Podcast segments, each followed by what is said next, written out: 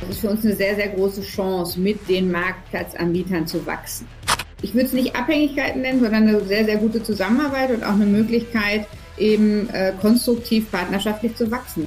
Also wir sind ein Unternehmen, als Familienunternehmen, das für sich, für die Mitarbeiter, ähm, aber auch für die Umwelt, für die Natur, für alle Themen im Grunde genommen Verantwortung übernehmen möchte.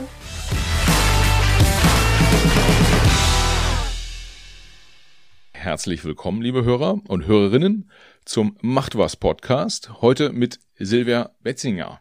Frau Betzinger habe ich auf LinkedIn kennengelernt, wie man so schön sagt. Äh, einer ihrer Posts, der wiederum von einem meiner Kontakte kommentiert bzw. geliked wurde, so funktioniert ja Social Media, äh, ist mir aufgefallen. Ich habe gedacht, die Frau, die muss ich unbedingt mal hier vors Mikrofon äh, bringen. Frau Betzinger, herzlich willkommen und Erinnern Sie sich noch, welcher Post das war, auf den ich reflektiert habe? Und ich weiß nicht, auf welchen Post Sie reflektiert haben, aber ich könnte mir vorstellen, auf den zweiten, den ich vielleicht gebracht habe, wo es auch um das Thema Familie und Karriere ging. Ja, genau. Sie haben da so einen schönen, griffigen äh, Spruch äh, gebracht. Das ging irgendwie so in, in Richtung Yes, we can äh, Karriere und äh, Familie vereinbaren in etwa. Genau. Äh, Habe ich jetzt nicht, nicht richtig zitiert wahrscheinlich. Yes, we can, genau. Ähm, und das fand, das fand ich gut, weil ähm, ja, wir haben hier im Podcast schon auch ab und zu mal äh, die Thematik sozusagen Familie, Karriere ähm, thematisiert.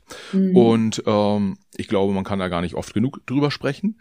Dazu kommt dann noch, dass sie ein hochspannendes äh, Unternehmen führen als Marketinggeschäftsführerin und äh, ja gerade mit der äh, aktuellen Corona-Situation auch äh, vor vielen Herausforderungen stehen, neben vielen anderen. Und dann dachte ich mir, da müssen wir unbedingt mal sprechen. Das Unternehmen, was Sie führen oder wo, was Sie mitführen, ist die Seidensticker-Gruppe. Und äh, vielleicht mögen Sie da kurz sagen, was ist das eigentlich? Viele Leute äh, kennen äh, ja vielleicht nur die schwarze Rose, die auf ihren Hemden ist, aber das ist ja noch mal mehr. Also mögen Sie kurz was zu Ihrem Unternehmen und auch zu sich selbst sagen? Sehr, sehr gerne. Also genau, fange ich mal mit dem Unternehmen an. Also wenn die Menschen die schwarze Rose kennen, dann sind wir schon sehr dankbar, weil das ist unser Icon, das ist unser sozusagen Markenzeichen, auf das wir sehr stolz sind und wo wir einfach auch markenseitig natürlich ähm, Wert drauf legen, dass wir über dieses Icon auch identifiziert werden. Seidensticker ist ein Familienunternehmen in mittlerweile dritter Generation, 1919 gegründet. Also wir haben vor zwei Jahren noch hier zum Glück vor der Pandemie groß 100-jähriges Jubiläum feiern dürfen am Standort Bielefeld. Und wir produzieren und vertreiben in erster Linie Händen und Blusen, aber das Produktportfolio ist mittlerweile tatsächlich auch ausgeweitet worden. Also wir verstehen uns als Textilunternehmen und, äh, und Modeunternehmen und ähm, ja, und sind sehr natürlich in Corona-Zeiten damit beschäftigt gewesen, wie es mit dem ganzen Thema Hemd, Bluse weitergeht. Und wie gesagt, haben das Produktportfolio auch noch ein Stück weit erweitert. Und ähm, sitzen im Bielefeld. Wir haben gerade eingangs kurz darüber gelacht. Bielefeld äh, ist jetzt nicht so der, der Nabel der Welt, aber ähm, wir fühlen uns sehr wohl hier. Wir haben auch natürlich noch internationale Standorte. Wir produzieren in Asien, in Indonesien und Vietnam. Und ähm, unsere Hauptverkaufsmärkte ähm, sind die Dachregion, Benelux, ähm, Großbritannien und Frankreich. Und ähm, wir sind sehr stolz darauf, dass wir immer noch die bekannteste Hemdenmarke im deutschen Markt sind. Da werden jetzt gleich die Kollegen von Olymp äh, die Sofort hellhörig, aber die können ja mal das Gegenteil beweisen. oh, okay. Ähm, wie, wie groß ist die Unternehmen? Das ist ja häufig eine Frage, die dann, die dann auftaucht. Man hat so, äh, man sieht starke Marken. Ähm, mhm. Wir hatten jetzt äh, die Kollegen, ihre Kollegen von Edding zum Beispiel oder auch Rittersport mhm. hier und ähm, bei denen war es so, dass eine alles überstrahlende Marke quasi ist und dann mhm. denkt man so, Mensch, so ein Rittersport, das ist so ähnlich so groß wie Unilever und sie dann aber, nee, nee, ist schon deutlich kleiner. Deshalb spannende Frage, Sie haben auch eine starke Marke und machen sicherlich auch signifikant Umsatz, aber wie viel ist es dann? Wie viel Mitarbeiter, wie viel Umsatz bewegen mhm. Sie denn so jeden Tag? Also Umsatz äh, veröffentlichen wir nicht, aber wir sind schon über 100 Millionen Euro ähm, Unternehmen, also deutlich drüber. Ähm, wir sind natürlich ein mittelständisches Unternehmen. Also auch wir stellen ganz oft fest, dass Menschen denken, das ist sowas wie Adidas oder so. Das sind wir natürlich nicht. Wir sind ein mittelständisches Unternehmen und wie Sie sagen, auch kleiner. Wir haben in Deutschland so rund 500 Mitarbeiter, weltweit 2300, weil wir eben sehr stark auch eigene Mitarbeiter in der Produktion haben. Das ist ein spannendes, spannendes Stichwort heißt, äh, anders als beispielsweise so ein Adidas, wie, wie, Sie es angesprochen haben, äh, beschäftigen Sie dann auch die Leute in Vietnam, äh, ja. die da ihre Hemden nähen, Richtig. die sind auch direkt bei Ihnen dann angestellt. Das sind direkt unsere, unsere ähm, Mitarbeiter und das ist auch ein USP, den wir haben. Wir haben eine eigene Wertschöpfungskette. Wir kontrollieren unsere Wertschöpfungskette und das ist insbesondere natürlich auf den Hinblick Nachhaltigkeit, ähm, CSR, äh, für uns ein ganz wichtiger Faktor, weil wir können selber bestimmen, wie die Arbeitsbedingungen sind. Wir haben die Kontrolle über unsere Fertigung und äh, das ist ein ganz großes Asset, was wir haben. Ja, und Sie sagen gerade selber bestimmen. Äh, beim Thema selber bestimmen und Familienunternehmen, da denkt man ja immer, äh, oh, jetzt wenn man da so in der Geschäftsführung ist, im Hintergrund gibt's noch mal einen Familienpatriarchen oder ähm, äh, äh, weiß ich nicht, einen Familienclan, der dann so bestimmt, wo es lang geht. Äh, wie ist das? Wie ist das bei Ihnen? Welche Rolle spielt die Eigentümerfamilie? Genau, es gibt noch eine Eigentümerfamilie, die ist auch ähm, sehr präsent hier am Standort Bielefeld und auch weltweit ähm, sehr aktiv. Ähm, es gibt Frank und Oliver Seidensticker, die auch in der Geschäftsführung sind. Ähm, und es gibt Nicole Seidensticker-Delius, die auch Gesellschafterin ist, die aber nicht operativ tätig ist als Geschäftsführerin, sondern eben Gesellschafterin, aber sich auch stark einbringt in so Fragen ähm, wie Mitarbeiterveranstaltungen, Events, ähm, soziale Projekte, also rund um sozusagen Kulturthemen. Die beiden Gesellschafter sind alles andere als Patriarchen. Wir haben eine sehr, sehr vertrauenswürdige und sehr ähm, ja, wertschätzende Unternehmenskultur, die leben wirklich ähm, ganz äh, sehr angenehme ähm, Führungsstruktur, sind, sind wahnsinnig ähm, kultiviert und, und vertrauenswürdig. Also das äh, hier im Sinne von der Patriarch äh, schreit alle hier zusammen. Ähm, das, das gibt's bei uns nicht. Wir sind ein Fünfer-Team. Wir haben einen ähm, CFO, der Dr. Marc Barantes, der sich um den ganzen Finanzteil kümmert. Wir haben den ähm, Dr. Gersmeier, der äh, operativ sich eben um, um Operations und Beschaffung kümmert und ich bin eben als CEO der Marke Seidensticker verantwortlich für die Marke Seidensticker. Ja. Und die Zusammenarbeit, muss ich sagen, klappt sehr, sehr gut, weil sie sind eben da, auch sehr präsent. Gerade in der Krisenzeit war das wichtig. Die Mitarbeiter haben starkes Vertrauen natürlich in die Familie, auch in, die, in den Bestand der Familie, weil sie stehen eben für für ähm, Kontinuität die, wahrscheinlich. Kontinuität, ja. genau. Wir, wir, die Familie ist da seit über 100 Jahren und, und die sorgt dafür, dass es hier weitergeht. Und so ist es tatsächlich auch. Sie beruhigen viele Themen. Sie, ähm, sie, geben, sie bilden eine gute Klammer.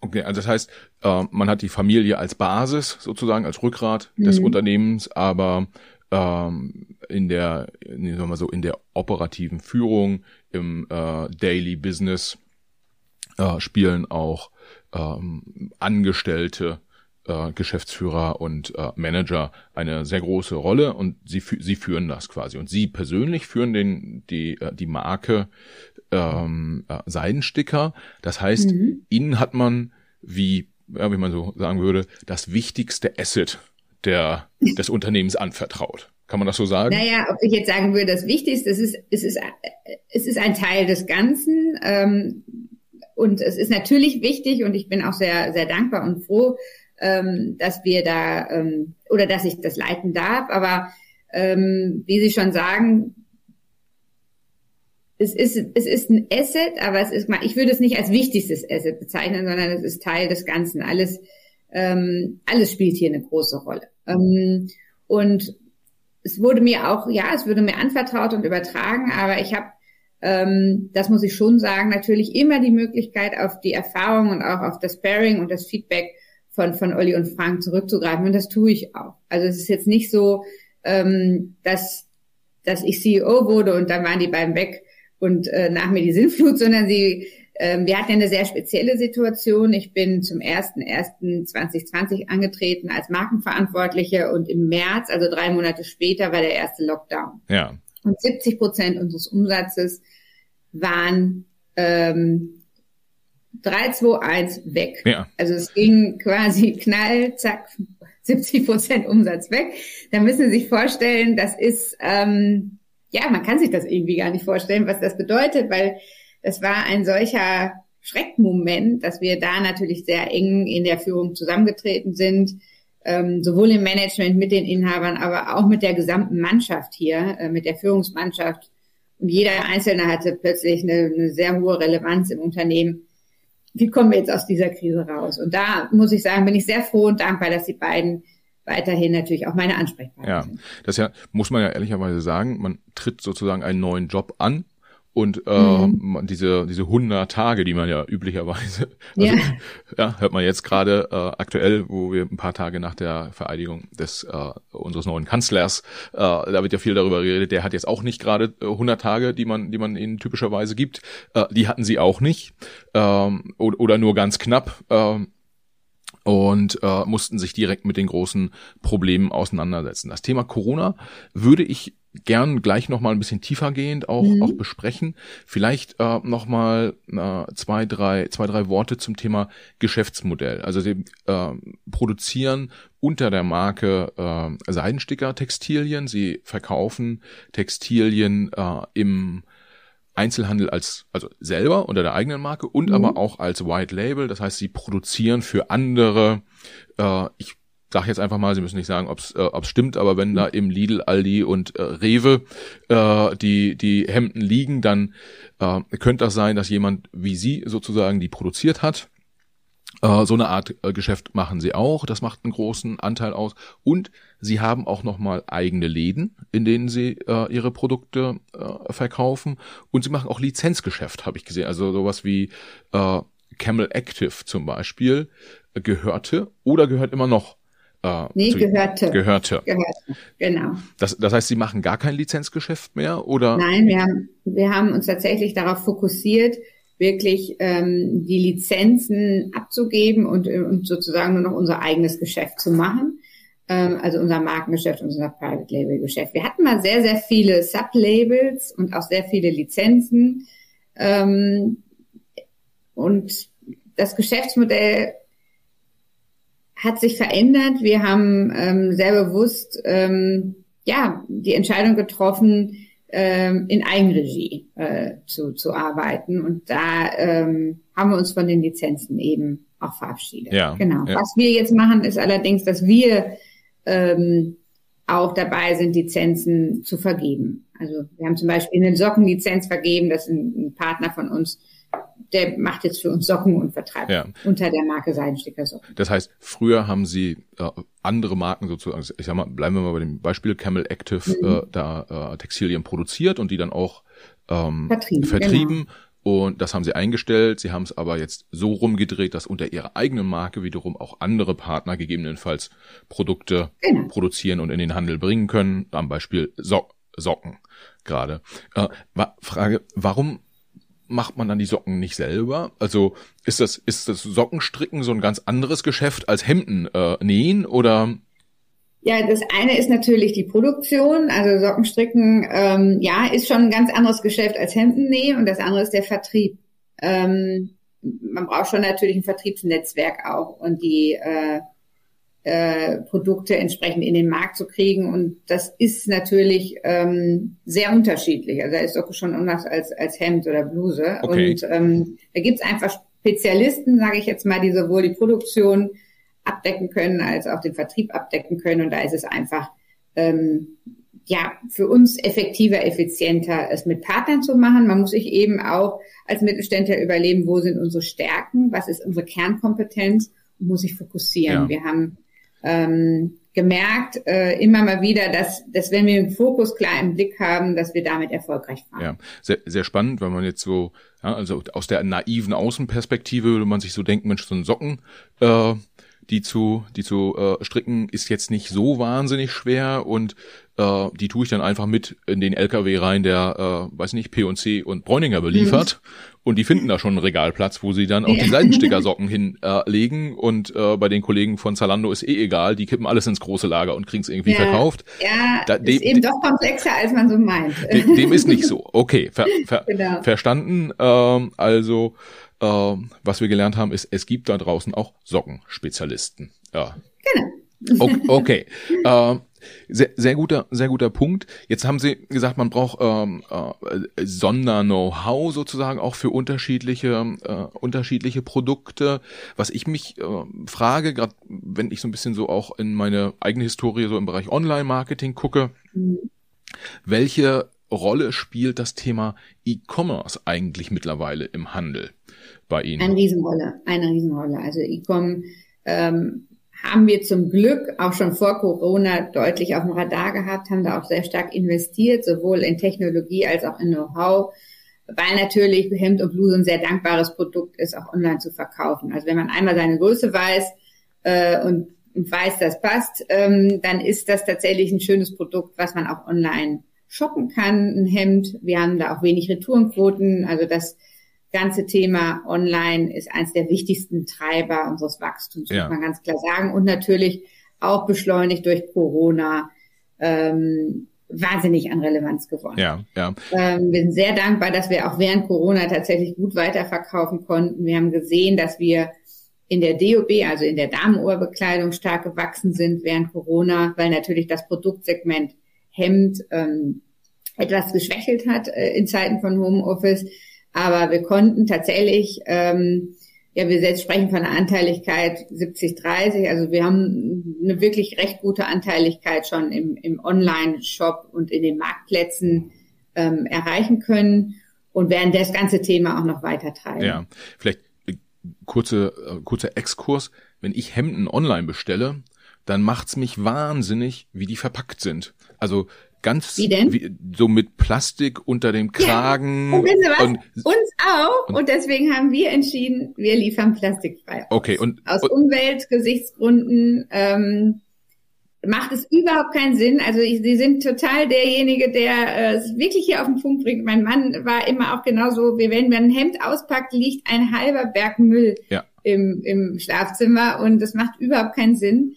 Ähm, und wir haben uns deswegen entschieden ähm, zu sagen, wir verzichten komplett auf diesen ganzen Plastikwust am Hemd und liefern Plastikfrei. Und, und verzichten Sie auch auf diese Stecknadeln, die dann immer so gefährlich irgendwie noch in diesen in diesen Hemden stecken, wo man sich dann noch wehtut ja, oder?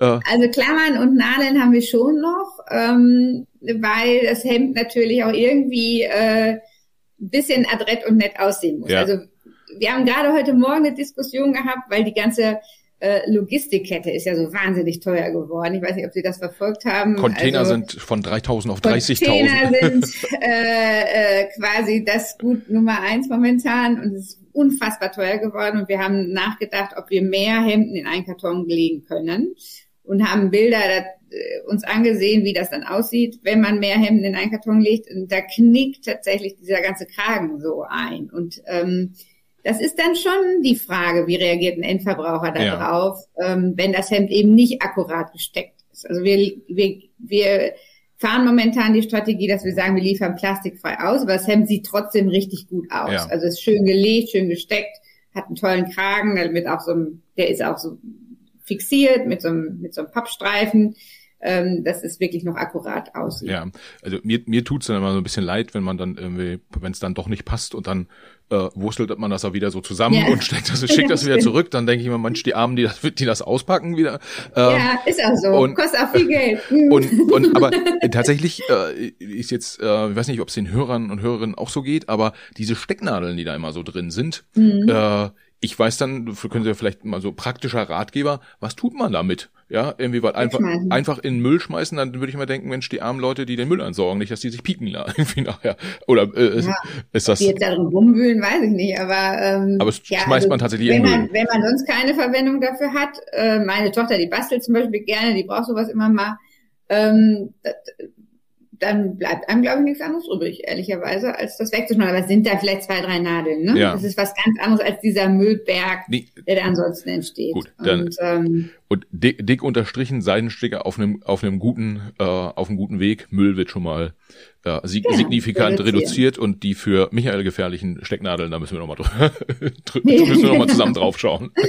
äh, okay, super. Das heißt, äh, E-Commerce und ähm, ich sag mal so Distanzhandel, großes, großes mhm. Thema für Sie. Sie haben Ihren eigenen Shop. Äh, mhm. sind aber auch auf den äh, großen Fashion-Plattformen vertreten, wenn ja. ich das richtig gesehen habe. Sie sind auch auf Amazon unterwegs. Ich weiß nicht, ob Sie selber dort verkaufen oder über äh, Dritthändler. Modell, genau. Mhm. Äh, was, was ich mich dann auch frage, ist ein Thema, was ja durchaus immer äh, durch, die, durch die Medien geht, auch schon seit längerer Zeit, ist, wie groß sind die Abhängigkeiten? Früher war es so, äh, es gab da draußen tausende Läden, die bei einem Markenartikler sozusagen geordert und äh, dann verkauft haben. Äh, Im Online-Bereich gibt es eine Konzentration, wenn ich mal so über den Daumen schaue, was sind die wichtigsten? Das ist ein Amazon als mhm. ganz großer, dann für Sie wahrscheinlich mhm. ein äh, äh, einen Zalando, vielleicht einen, äh, vielleicht einen About You, äh, genau. so ein bisschen Bräuninger und äh, die Kollegen genau. von Karstadt versuchen ja auch händeringend irgendwie in den Markt zu kommen und schaffen es wahrscheinlich. Haben wir schon die relevanten genannt, genau. Äh, mhm. Ich sag mal so, am Ende des Tages könnte es ja sein, dass wir einen Amazon, einen Zalando und vielleicht einen About You übrig bleiben, da irgendwie in dem mhm. Bereich. Wie sehen Sie das Thema Abhängigkeit von den großen Händlern? Ich würde das nicht so negativ beschreiben. Es ist für uns eine sehr, sehr große Chance, mit den Marktplatzanbietern zu wachsen. Ähm, wir haben ja unseren eigenen E-Com. Natürlich ist das äh, margenseitig das beste Modell, ja, weil wir die vertikale Marge dann für uns selber abdecken und keinen dazwischen haben. Ähm, insofern werden wir dieses Thema eigener E-Com immer stark treiben, auch das Thema eigener stationärer Handel. Aber natürlich hat man mit Geschäftspartnern ähm, ja ich würde es nicht Abhängigkeiten nennen, sondern eine sehr, sehr gute Zusammenarbeit und auch eine Möglichkeit, eben äh, konstruktiv partnerschaftlich zu wachsen. Und das äh, so, so betrachten wir das. Wir sehen das als Chance. Wir sehen es nicht als Abhängigkeit. Okay. Äh, wenn Sie, Sie hatten vorhin gesagt, so 70-30 ist ungefähr die Verteilung zwischen äh, digital Geschäft mhm. und ähm, äh, klassischem Handelsgeschäft. Ja. Ähm, wie viel von den 30 Prozent ist denn, können Sie sagen, wie viel das Ihr eigener, Ihr eigener Shop ist und wie viel äh, Zalando und Amazon Kollegen? Ja. Dazu äußern wir uns ehrlicherweise nicht. Okay, das, mhm. das ist eine klare Ansage, aber interessiert hat's mich auf jeden Fall. Mhm. Ähm, weil Hintergrund der Frage ist, mh, Natürlich äh, hat man hat man irgendwie über die Reichweiten, die man die man generiert, natürlich auch Chance auf Umsatz.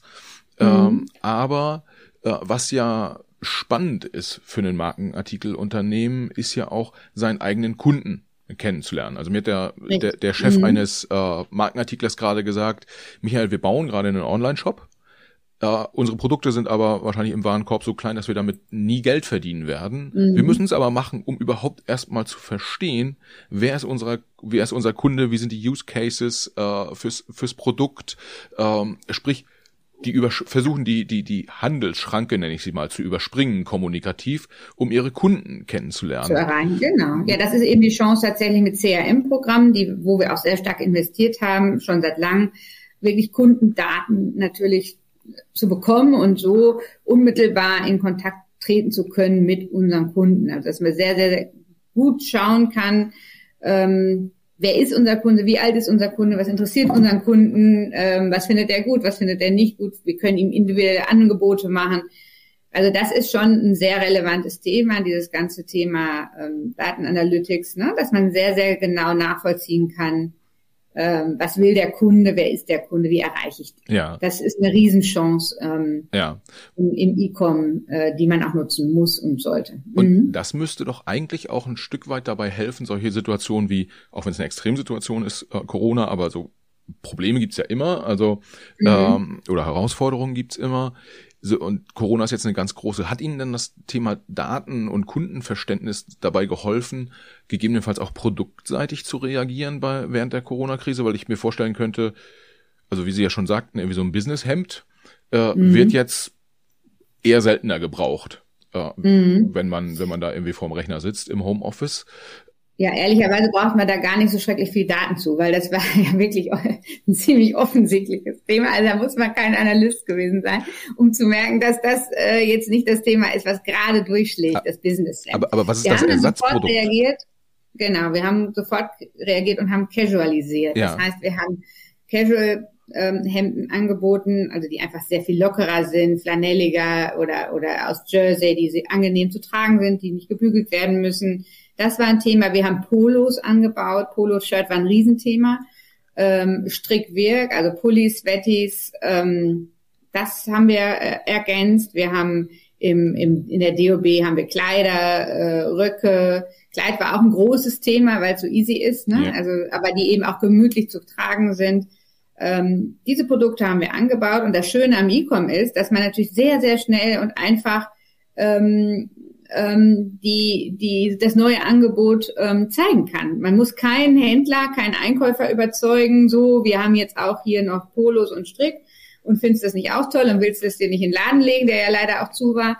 Ähm, sondern wir hatten die Möglichkeit zu sagen, so, wir haben jetzt die Produkte und wir verkaufen sie jetzt direkt. Und Gott sei Dank, und das spricht für die Marke Seidensticker, sind die Produkte auch sehr gut angenommen worden von unseren Kunden. Und das Schöne natürlich dann, um wieder an die Daten, äh, auf die Daten zu kommen, ist, dass wir natürlich auch gezielt unsere Kunden anschreiben konnten mit Newslettern und so weiter, ähm, dass wir eben jetzt auch ein anderes Sortiment auf dem Online-Shop haben und ähm, konnten so eben entsprechend reagieren. Und hilft Ihnen das gegebenenfalls auch dann, ich sag mal so, die Online- Handelspartner sind ja eh am Start. Ähm, mhm. Aber auch bei einem Zalando könnte ich mir vorstellen, jetzt irgendwann müssten wir auch mal irgendwie ein bisschen Geld von Zalando kriegen, so oft wie man die nennt. Ähm.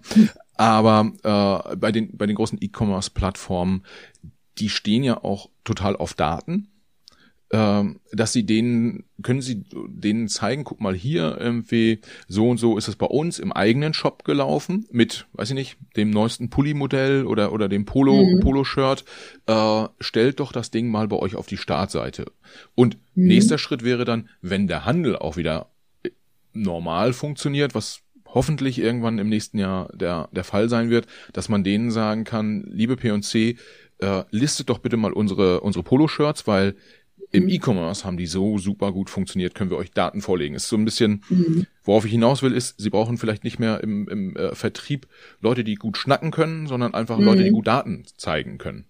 Ja, das ganze Geschäftsmodell ist etwas anders. Also zunehmend äh, ist es so, dass wir selber sozusagen vorgeben, welche Ware eingesteuert wird. Okay. Weil wir auch teilweise das Risiko haben. Okay. Ähm, das heißt, natürlich ist man im Austausch mit den Einkäufern, was läuft bei euch auf den Flächen, was, was seht ihr als Trends, pipapo. Aber ähm, wir selber sehen natürlich stark, okay, was sind die Trends, was, was läuft bei uns? Und können das schon auch stark beeinflussen, welche Ware überhaupt auf die Flächen kommen. Und können über Marktplatzgeschäft sowieso selber bestimmen, was stellen wir auf den Marktplatz und was nicht. Ja, und ähm, ich, ich glaube, das Stichwort ist so in der Produktveränderung dann auch kann man sagen, Casualisierung oder äh, ja. ja? Also das heißt, die Leute kleiden sich tendenziell lockerer. Lockerer, also dieses, sagen wir nennen das immer dieses, dieses formelle, der formelle Zwang, äh, gerade im Berufsleben, ähm, der ist nicht mehr da. Ja. Also die Menschen müssen nicht äh, Krawatte, Hemd und Anzug tragen, um ähm, in einer Führungsposition irgendwo in der Wirtschaft eine Relevanz zu haben. Also es gibt natürlich immer noch ähm, Berufszweige, äh, wo ein gewisser, sagen wir mal, Standard äh, an, an Kleidung auch äh, vorausgesetzt wird. Aber ähm, das Schöne ist, dass wir gesehen haben, dass das Businesshemd nicht tot ist. Also es ist ganz stark jetzt, als der Lockdown wieder ähm, geöffnet wurde, ganz, ganz stark wieder angezogen. Das heißt, wir sehen, es hat sich schon ähm, Look verändert. Also die Krawatte ehrlicherweise spielt keine große Rolle mehr.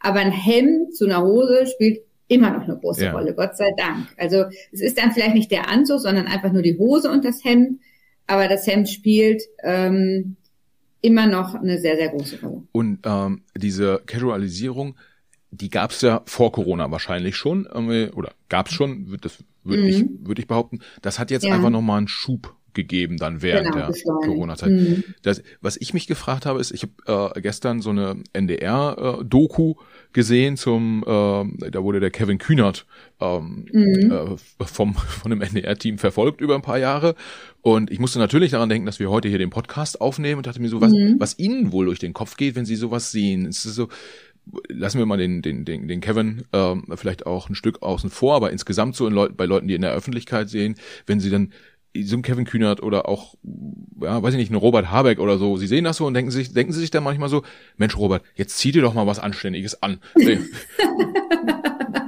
also, äh, ähm, wir kamen ja von meinem Mutti-Post sozusagen auf das Thema. Also ich fühle mich nicht äh, als Erziehungsberechtigte für diese Leute, aber ähm, natürlich freue ich mich darüber, ganz klar, ich persönlich, wenn jemand ähm, einfach ein gutes Hemd anhat, weil ich der Meinung bin, man äh, sieht am allerbesten in einem weißen ordentlichen Hemd aus. Also ich, ist mein Geschmack. Und ich glaube, es vielen Frauen so geht, dass sie es irgendwie gut finden, ähm, wenn man schon gepflegt gekleidet ist. Aber trotzdem ist es natürlich okay. Ähm, ich sehe sie ja jetzt auch in einem Hoodie da sitzen mit einem T-Shirt an.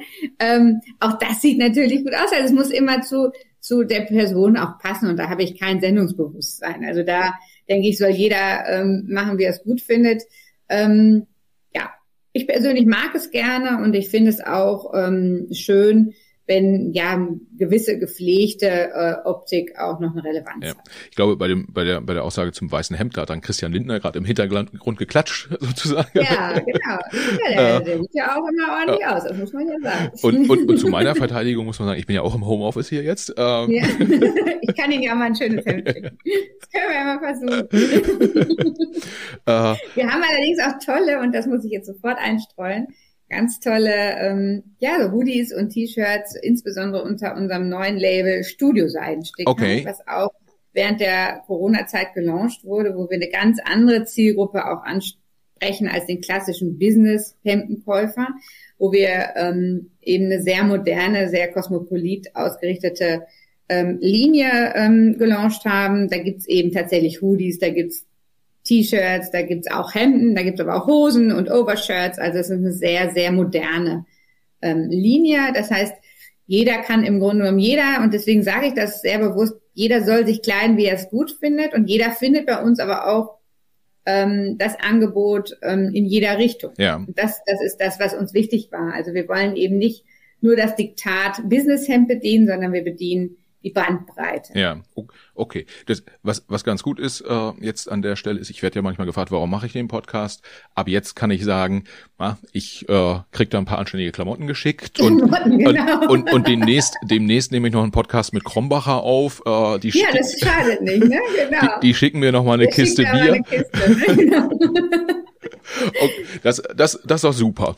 Ähm, ja. Aber Thema Casual ähm, äh, angezogen sein und im Homeoffice unterwegs sein. Mhm. Ich sehe Sie ja jetzt ähm, quasi auf dem Bildschirm äh, mhm. im Büro sitzen. Mhm. Das war wahrscheinlich in den letzten 20 Monaten nicht immer so. Wie ist das äh, aus äh, ich fast hätte ich gesagt aus eigener Erfahrung, aber das stimmt nur so mhm. halb. Also sagen wir so aus familiärer Erfahrung weiß ich, mhm. ähm, dass ja dann doch am Ende des Tages Mütter äh, einfach bei der Kinderbetreuung stärker eingebunden sind. Ähm, das kann man gut finden oder schlecht finden. Ich mhm. finde es persönlich nicht so gut, aber mhm. äh, da ich keine eigenen Kinder habe, kann ich das ja, kann ich das ja auch so sagen. Aber, sagen. äh, aber generell muss man ja, wenn man auf die Statistiken guckt, sagen, äh, Frauen sind da einfach stärker in der Belastung und in der in der Verantwortung immer noch. Ja. Wie waren dann wie waren dann Ihre Erfahrungen jetzt während des Lockdowns insbesondere? Sie haben eine sehr herausgehobene Position, also ist jetzt nicht so, als würden Sie in Anführungsstrichen irgendeinen Sachbearbeiterjob machen, den man so, so quasi neben der Kinderbetreuung im Homeoffice nebenbei machen kann, sondern Sie stehen ja schon richtig unter Strom, würde ich mal mhm. behaupten. Wie haben Sie es gemanagt? Ja, das war tatsächlich eine der herausforderndsten Zeiten, an die ich mich überhaupt erinnern kann, zugegebenermaßen, weil während alle über Slowdown sprachen und zu Hause waren, war bei uns natürlich so viel Arbeit wie noch nie. Also wir mussten ja wirklich blutstoppende Maßnahmen erstmal ergreifen, um überhaupt das ganze Geschäftsmodell ähm, ja, anzupassen. Ähm, wir haben ähm, tatsächlich wahnsinnig viel gearbeitet in der Zeit und hatten ähm, zu Hause die Situation äh, Homeschooling und Kinder zu Hause. Ja. Ähm, das hat mich oft zerrissen. Wenn ich ehrlich bin, weil ich gemerkt habe, ähm, dass ich den Einsatz, den andere Mütter dann bestimmt zu Hause geleistet haben, was Homeschooling angeht, ähm, den konnte ich nicht erbringen.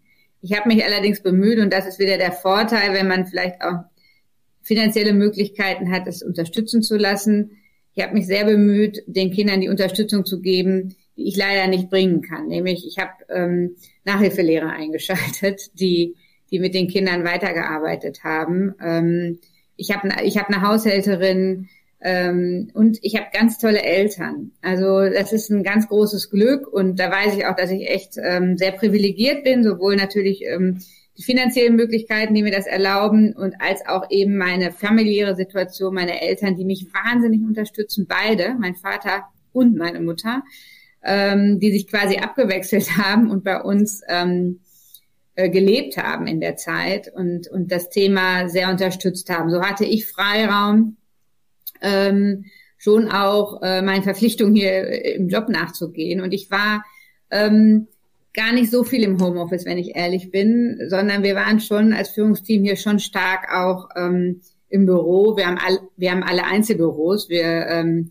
wir hockten da jetzt gar nicht so uns auf der Pelle, aber wir waren gefühlt dann irgendwie auch ein Haushalt, weil wir natürlich uns sehr, sehr, sehr eng, ähm, ja, hier abstimmen mussten, wie es weitergeht ja. mit den Maßnahmen. Also es war eine, ähm, eine schwierige Zeit, unter der ich auch gefühlt jetzt, je mehr man darüber nachdenkt und reflektiert, auch wirklich gelitten habe und weiß noch gar nicht, was das eigentlich mit mir und meiner Familie so gemacht hat. Mein Mann hat mich auch sehr unterstützt, wobei der eben auch Unternehmer ist und, und auch seine Themen hatte. Der macht ähm, Automotive Supplier und die waren natürlich auch nicht gerade gut dran. Das heißt, auch der musste seinen sein Unternehmen äh, führen und in den Griff kriegen und hat Verantwortung für Mitarbeiter. Ähm, wir haben uns da sehr abgewechselt, unterstützt und wie gesagt, hat in Summe irgendwie geklappt, aber ich sage irgendwie, weil ähm, ich natürlich schon merke, dass die Kinder auch in der Schule äh, Lücken haben. Ja. Also dass, äh, dass das so toll gelaufen ist, wie es vielleicht bei vielen anderen dann irgendwie gelaufen ist, kann ich nicht sagen. Ähm, ehrlicherweise, also meine, das ist ja ein subjektiver Eindruck, ähm, äh, bei so vielen ist es gar nicht so super positiv äh, mhm. gelaufen, zumindest das, was man ja so zurückgespielt kriegt. Ähm, jetzt ist ja ein wichtiger Punkt, sie haben ja nicht nur einen herausfordernden Job und das, keine Ahnung, irgendwie in einer Stabsstelle irgendwo in einem, mhm. in, in einem Unternehmen, ähm, ähm, aber sie haben halt auch Verantwortung ja für einen, für einen Team, für einen großen Teil des Unternehmens ja auch. Was haben Sie denn daraus gelernt aus der Zeit und was gibt Sachen, die Sie jetzt anders machen, auch im Führungsstil, auch mit Ihren ich, ich scheue mich fast schon zu sagen, mit den weiblichen Kolleginnen, weil äh, männliche Kollegen sollte es ja auch betreffen, weil auch die haben ja, ja. Äh, Kinder. Äh, würde, würde man von ausgehen, Kind hat ja Mutter und Vater, äh, die mehr oder weniger präsent sind. Heißt, was haben Sie, was haben Sie mitgenommen als Führungskraft im Umgang mit Eltern in Ihrer Mannschaft?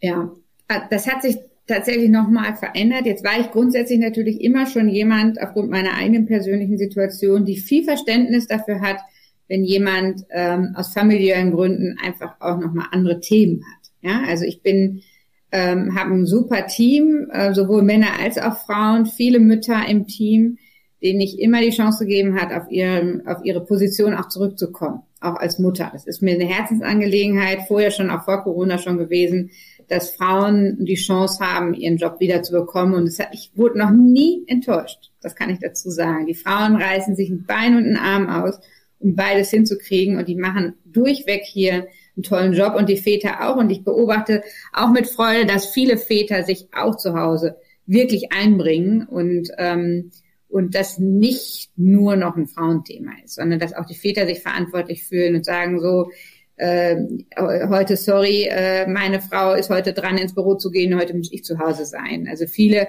Ehen sind natürlich jetzt auch ganz anders aufgestellt. Viele Frauen sind berufstätig, also es ist gar nicht so, dass irgendwie nur der Mann verdient, sondern auch die Frau äh, mitverdient und die natürlich sich auch irgendwie einigen müssen. Was ich gelernt habe durch Corona, ja, das hat sich tatsächlich verbessert. Ich würde sagen, das ist eines der wenigen positiven Dinge an Corona.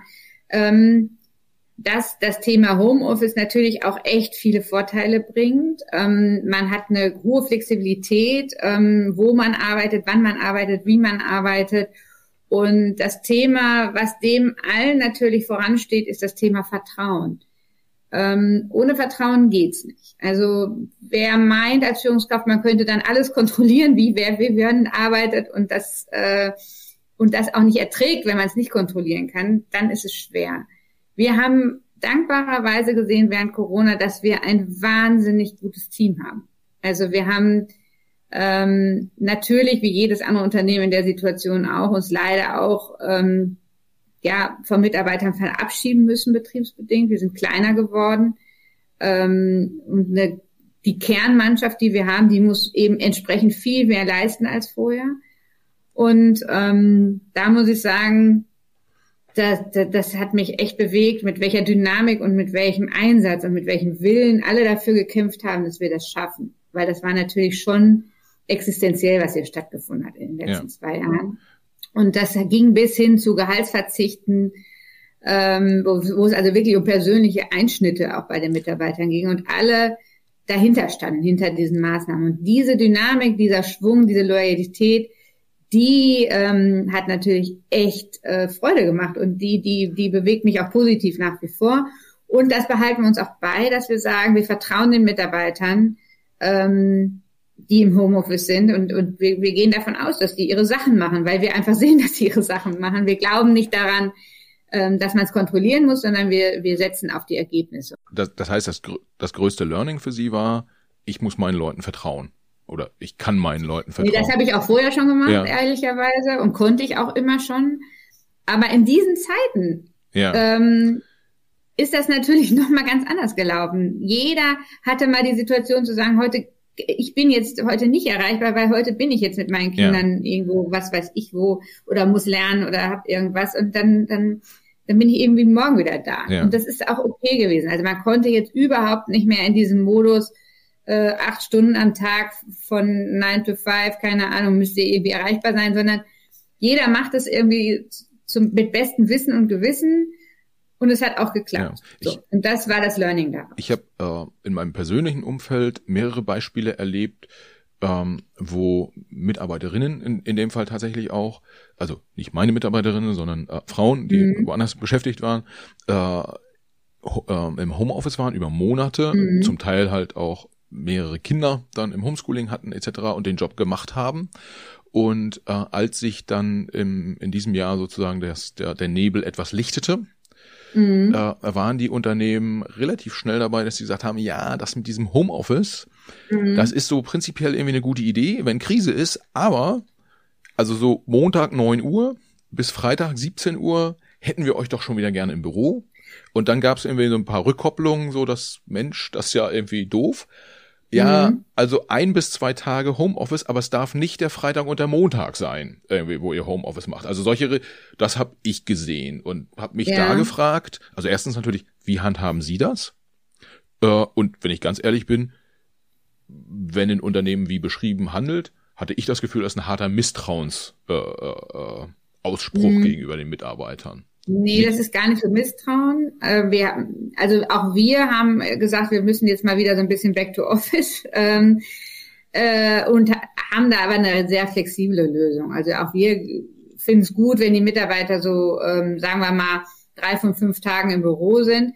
Das hat aber nichts mit Misstrauen zu tun. Das hat was damit zu, zu tun, dass natürlich die Abläufe deutlich leichter sind, wenn man auch die Mannschaft ähm, mal sehen kann an Bord ist. Ähm, hat auch ein bisschen damit zu tun, dass ähm, ja das Gemeinschaftsgefühl natürlich auch darunter leidet, wenn wenn man sich nie wirklich live sieht, ähm, dass gewisse Dinge einfach doch auch in Präsenz ja mehr da sind als in als virtuell. Ja. Also ähm, wir, wir wir empfinden es als auch sehr hilfreich und sehr effizient, wenn die Leute auch ein Stück weit wieder auch im Office sind. Ja. Nichtsdestotrotz ähm, haben Sie recht, sollte man jetzt nicht sagen, in der Krise könnte das alles so machen und, und, und dann ist aber wieder Schluss. Wir haben äh, schon ähm, beibehalten, dass die Leute eben ähm, ja, so zwei Tage Homeoffice machen können und natürlich, wenn es notwendig ist, auch mehr. Ja. ja. also alles ist ein bisschen so in Absprache, sage ich jetzt mal. Okay. Heißt, Verantwortung liegt schon irgendwo natürlich bei der Führungskraft und beim Mitarbeiter selbst und die sollen sich miteinander abstimmen, wie es läuft. Okay, das, das, das spricht ja tatsächlich auch wieder für die für diese Vertrauensphilosophie. Ähm, mhm. Was ich mich auch gefragt habe, ist da, wo ich es jetzt persönlich gesehen habe, da waren die Entscheider, die diese äh, möglichst restriktive Homeoffice-Regeln äh, eingeführt haben, das waren Männer. Äh, tatsächlich. Als, wie ist das also Ihre Erfahrung? Ticken Männer da immer noch anders oder ähm, einfach, weil sie vielleicht auch nicht ganz so harte Erfahrungen in der Krise jetzt gemacht haben äh, und sind Frauen vielleicht ein bisschen offener? Hm. Ich bin da gar nicht so ein Freund von zu sagen, Männer sind so und Frauen sind so. Ähm, Nee, also bei uns hat zum Beispiel unser CFO dieses ganze Thema Homeoffice auch sehr getrieben. Ähm, ähm, nee, ich würde nicht sagen, dass das ein Unterschied zwischen Männern und Frauen ist. Ich würde sagen, es ist ein Unterschied, wie jemand führt. Ja, ja. Ähm, Okay, das, ja. aber und das, das, kann sehr individuell sein. Ja, mhm. das, äh, wie gesagt, meine Beispiele waren das ist ja auch immer sehr subjektiv, was man da so, äh, ist keine keine repräsentative Stich, Stich, Stichprobengröße, die ich da, äh, die ich da habe. Ähm, und wahrscheinlich geht es ja vielen Hörern und Hörerinnen auch so, dass sie eigene Erfahrungen gesammelt haben, aber äh, das natürlich immer mit einem, ich sag mal so, gewissen Blickwinkel nur betrachten können, der, der persönlich mhm. ist. Und deshalb ist halt ganz spannend, wie Sie als äh, äh Unternehmenschefin sozusagen da, äh, da drauf schauen und welche Erfahrungen äh, Sie gemacht haben. Ein, ein wichtiger Punkt ist ja jetzt aber auch noch, wenn man dann dazu kommt, dass man sagt, okay, es geht irgendwie äh, zurück ins Büro, ähm, mhm. man, man trifft sich, äh, dann geht es ja auch äh, darum, dass man sagt, irgendwie, es gibt jetzt, weiß ich nicht, die, die 3G-Regel zum Beispiel, die eingehalten werden muss. Ähm, wie, also zwei Fragen dazu, wie genau beobachten Sie so die politischen Entscheidungen, die da kommen?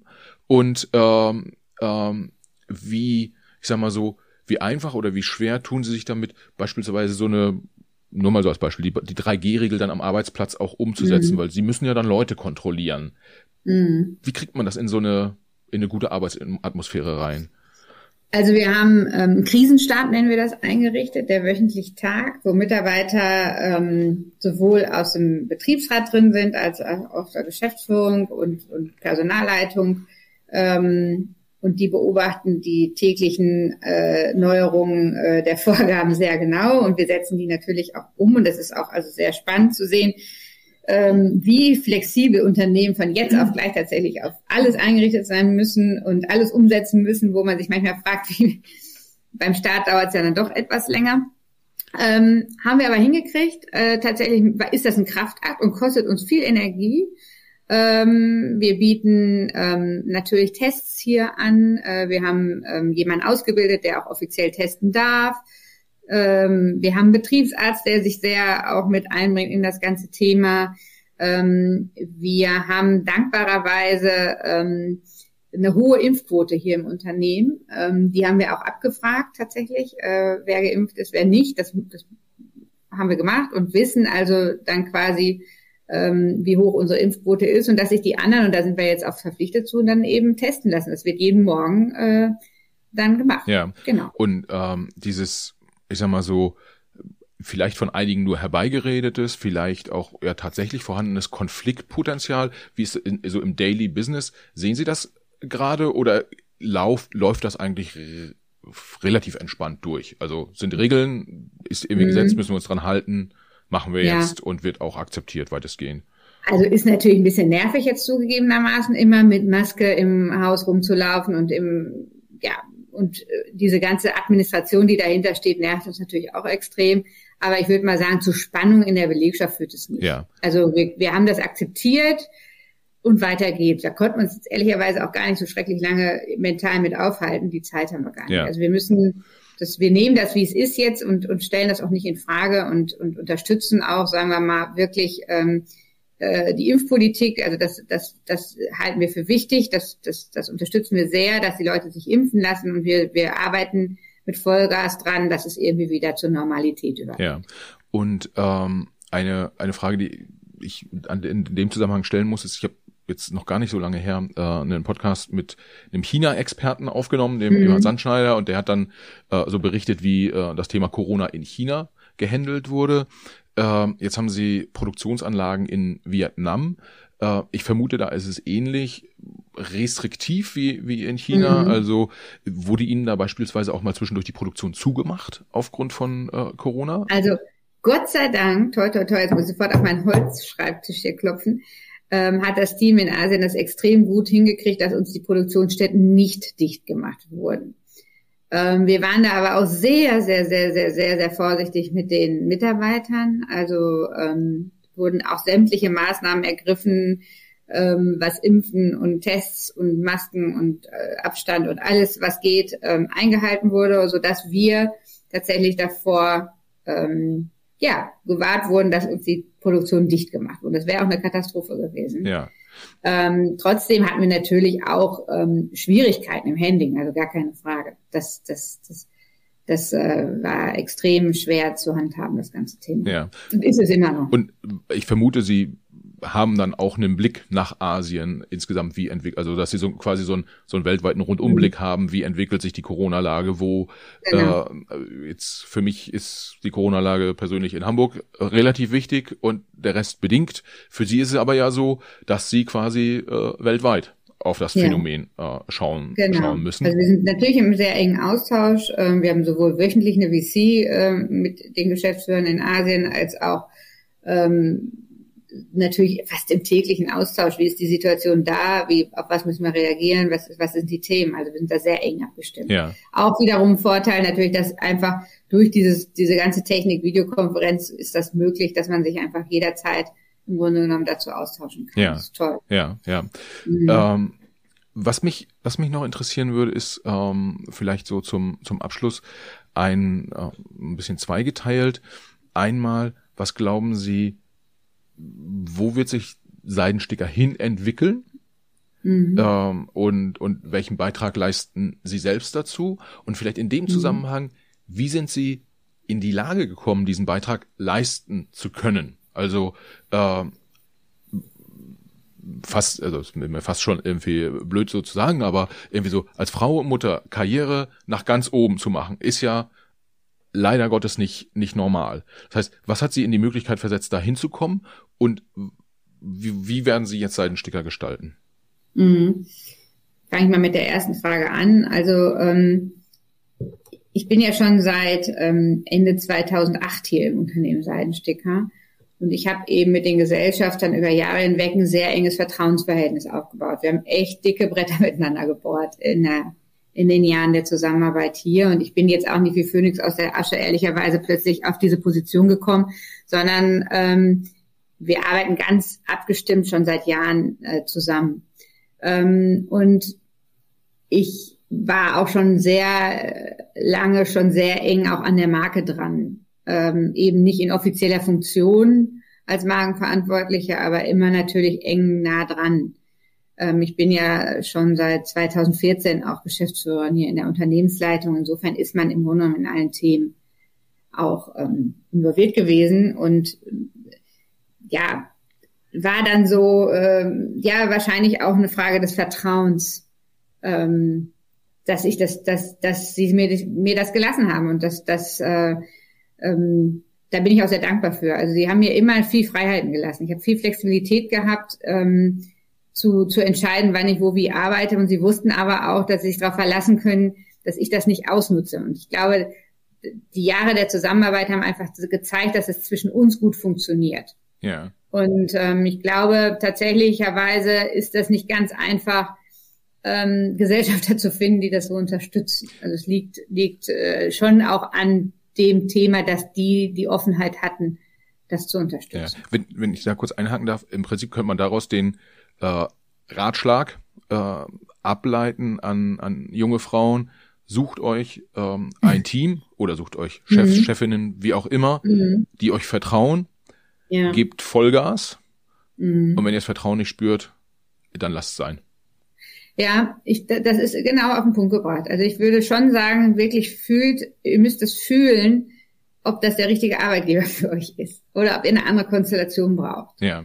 ähm, der Arbeitgeber, wo ich vorher war, da wäre das undenkbar gewesen. Also ich weiß noch, als ich schwanger war, haben die mir auf den Weg gegeben als Verabschiedung, ja, also auf dem Job kannst du aber nicht wieder zurückkommen, den ich hier hatte. Also das war so die Worte, mit denen ich da gegangen bin. Und ähm, das muss man wirklich rausfinden für sich selbst. Wo passe ich hin? Ähm, wo ist die Kultur so, dass ich mich da wirklich wohlfühle, dass ich mich da eingliedern kann? Und wenn es das Unternehmen nicht ist, wo ich gerade bin, sucht, sucht euch ein neues. Ehrlich, das ist ähm, das ist wirklich der Rat, den ich geben kann.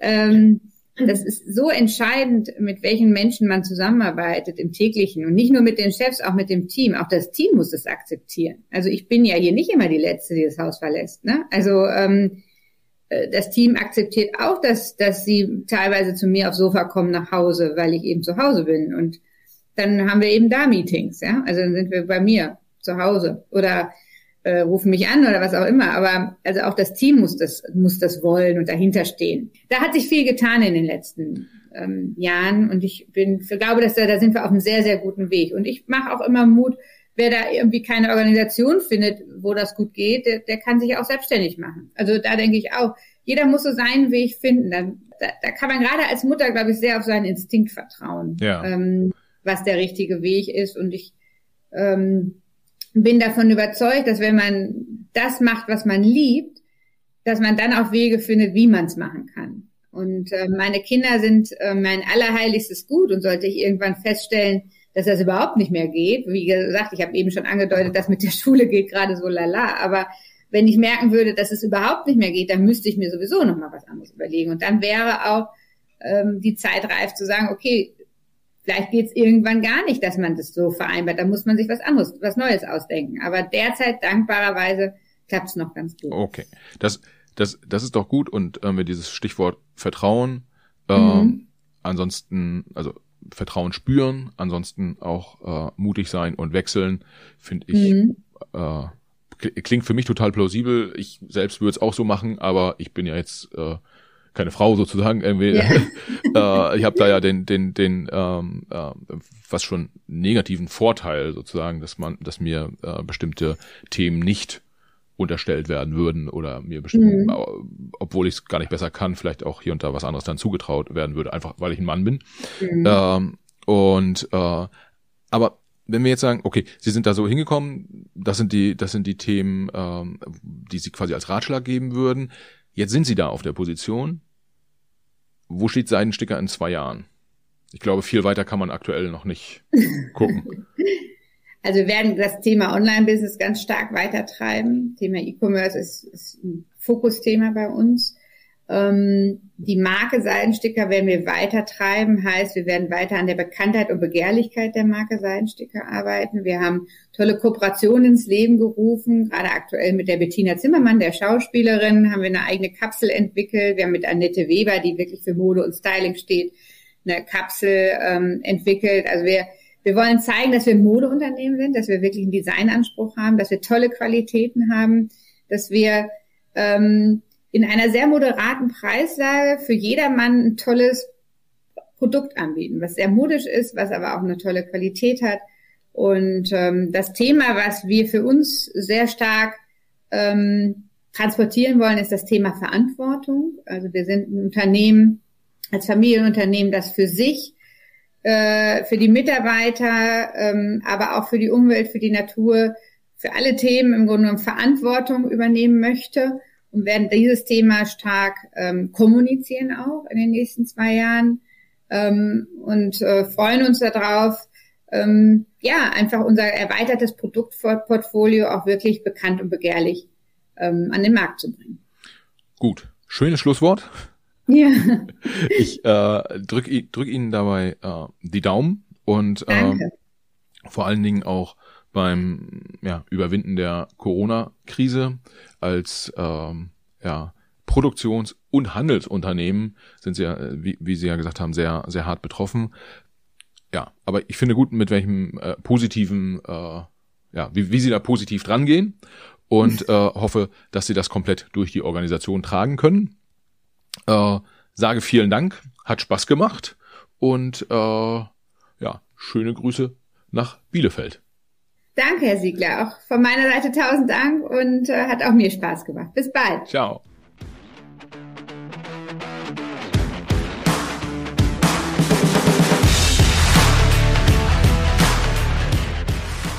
Liebe Hörerinnen und Hörer, vielen Dank fürs Zuhören. Schön, dass ihr auch dieses Mal wieder dabei wart.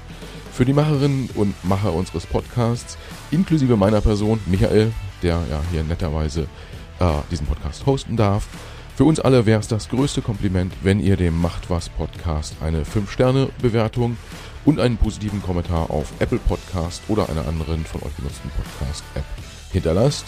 Wir freuen uns auch, wenn ihr dem Macht was Podcast auf Instagram, Facebook, LinkedIn oder Twitter folgt. Schreibt uns dort gern Nachrichten, kommentiert unsere Episoden, übt gern auch Kritik und macht uns gern auch Vorschläge für Gäste, die ihr mal bei uns im Gespräch hören wollen würdet. Vielen Dank, viele Grüße und bis zur nächsten Folge. Alles Gute, bis dahin. Ciao.